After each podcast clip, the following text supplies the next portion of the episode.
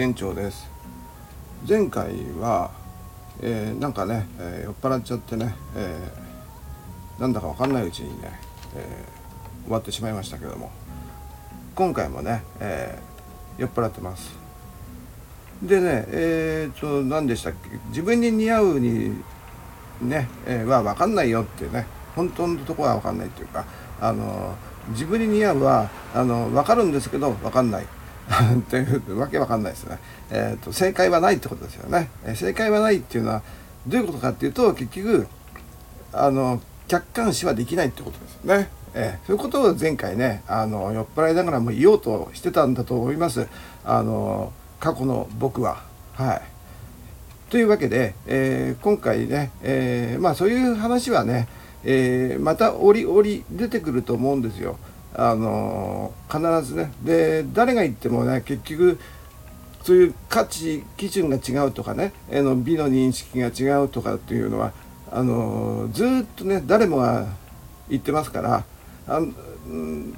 まあ、例えばあの絵の好き好きもあるわけでしょ。あのピカソが好きな人はあのゴッホは好きじゃないとかね、えー、っとなんかそういうのがあるわけで、音楽でもサンバは好きだけどロックは好きになれないとかね、そういう好き好きの問題っていうのは結局正解がないわけなんですよ。はい、理屈じゃないので感覚なんでね、え、まあ、育ってきた環境とかそういうことで、え好きな色でね、えで好きな自分とかね、えそういうのが出てくるわけで、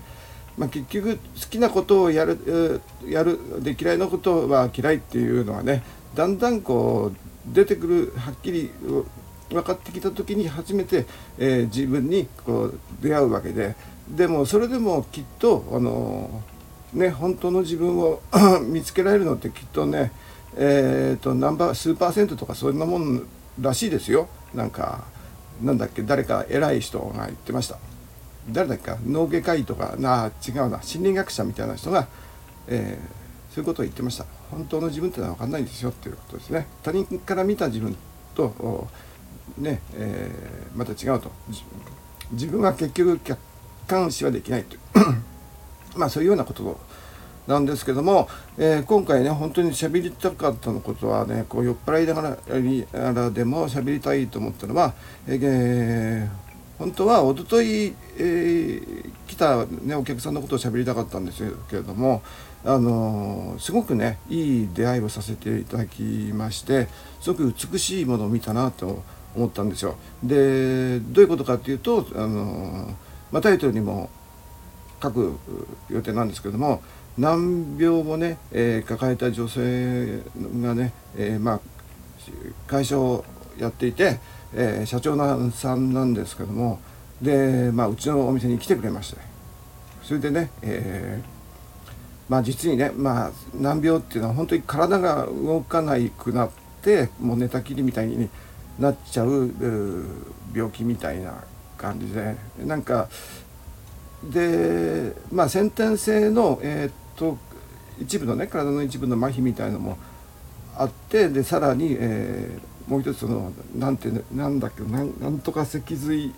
症な、えー、というね、えー、とてもでしかも痛みを感じる、全身に痛みを感じるっていうね、非常にねえっ、ー、とねちょっと聞いただけでもね、えー、かわいそうな感じがするんですけど、それをね、えーまあえー、っと治療法がないということでね、薬で、えー、痛みを抑えるためにはやっ、やっぱりこの、えー、薬で、えー、痛みを抑えるためにはこう眠らせるっていうかね、えー、そういう薬しかないというね、えー、緩和する、痛みを緩和させるための薬を飲むしかないっていう、そうするとね眠ってしまうわけですね、えー、ただその、あの社長ね、えー、まだ若いくてで綺麗なんですよ。でね可愛いんですよでえー、っとねこう喋ってるとこう昔でいう不思議ちゃんみたいな感じでね、あの喋るんですけど、で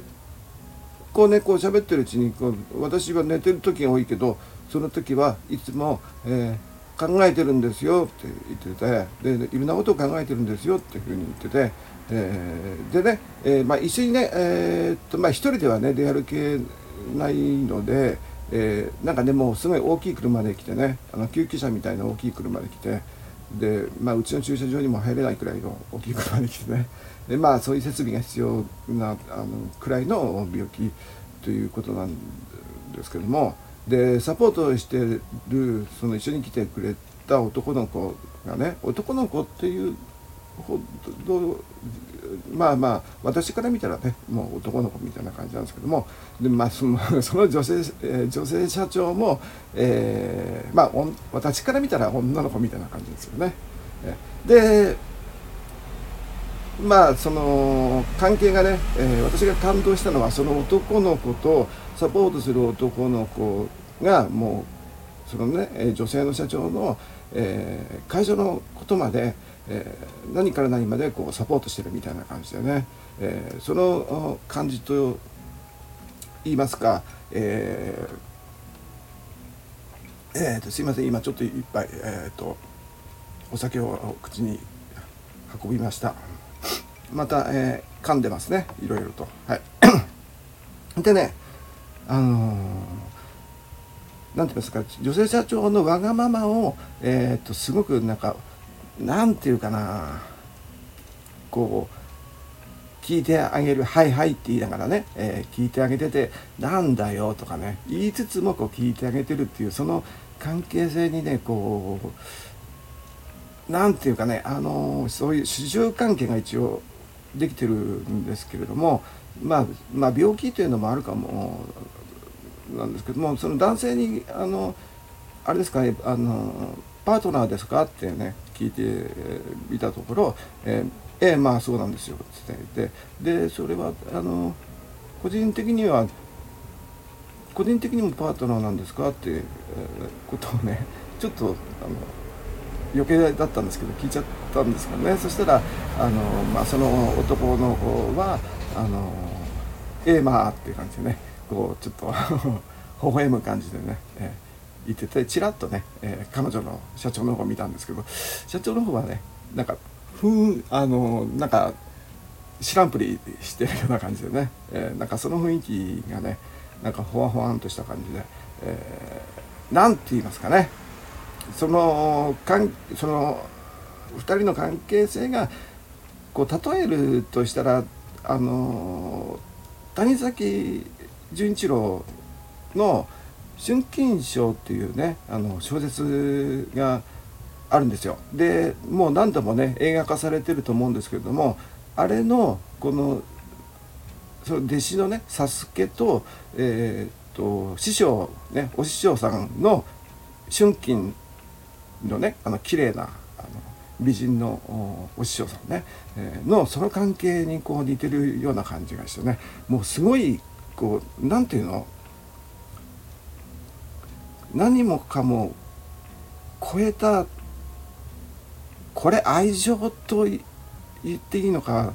どうかわからないんですけど、それさえも超えてようなあの関係で、もう言葉では言えね一言で言えないこう間柄みたいな、あの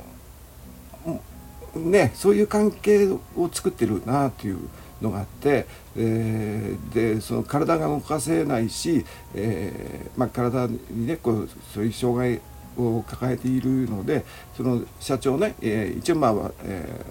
ーまあ、軍物関係の、えー、仕事をして会社をやっている、軍物っていうかあのなんていうかあのミリタリーショップみたいなものをいや、えー、経営している社長さんで、まあ同業者みたいな、私から見たらねちょっと同業者に近いことは近いんですけども、えーまあ、古着が大好きということでね、えーまあ、そういう体もかあんまりねこう不自由だけれども、あのー、着飾るのは好きだっていう感じでね、えー、で、えー、何でしたっけ、えー、その関係性が、あのー、とてもよくてね、えーこう私こう喋ってるとそれでノリもとても良くて、すごく、あのー、明るくてね、えー、とてもこう病気とは思えないような感じで、まあこうまあ病気だからだろうけどちょっと厚手のマスクしてたんですけども、ちゃんとねあのはきはきね喋ってくれて、で私がこう笑わせようとね、なんとか笑わせようとするとちゃんとね、えー、答えてね、あの値段交渉の時とかもね、えー、こうジョークをね、えー、飛ばすとちゃんと笑ってこう笑ってくれて、えー、受けてくれましたね。でまあそのふたりの関係を私は想像してるうちに、えー、こう笑わせながらもこうこう泣きそうになっちゃうんですよね。あのー、なんかそのね、このそのふたりの関係性、うーんと要するにまあそういうお体だから、あのもちろんね、あのね子供なんかあの子供なんかなんて言っちゃ失礼ですけども、あのお子さんはね、えー、望めないだろうし、まあそういう行為というのもね、えー、当然ね、あの難しいだろうしね、えー、でそういう関係で、えー、で仕事でもサポートして、こう私生活でもね、えー、サポートしてるその若いふたりがあのこうなんかすごい、うーん、感動しました。こうやっぱりね、ちょっと言葉でねこれを、うん、短い言葉で伝えるのがね、えーすごく難しいんですけども、すごくまあ古着屋という商売ですけども、あのお店をやっててよかったなっていうふうにね、あのすごく思いました。それでこれからもねできることなら、えーとまあ、一応連絡先も交換して、で、まあ、もちろん私の住所も知ってるわけですから、今後もねこう何かしらの形でね、えー、お, お支えできればという感じでね、えー、思っていて、まあ私としてもね、えー、なんとかあのできることがあればこうふたりをこう応援したいなっていう気持ちですごいいっぱいになっちゃって、えー、でまあ一応ね買い物をしてくださってね、えー、で帰った後ね、えー、まあ一応またねって感じでね、あのー、また来てねって感じでね、えー、ちょっとちょっと遠いちょっと遠い方なんですけども、車で何時間かのところなんですけども、えー、まあ店から出て、あとね私ねなんか分かんないけどこう涙がねポロポロポロポロ出てきたんですよね。これがね分かんなくて、これ私がね今こう、まあ、酔っ払ってますけども、この言ってる意味、この感覚分かりますかね。なんか分かんないけどその私のなあのポロポロした涙の感覚がねこう伝わればいいんですけども、えーとまあ今日はねちょっと分かりにくい話だったかもしれませんが、えー、こんな感じで終わりたいと思います。それではさようなら、失礼します。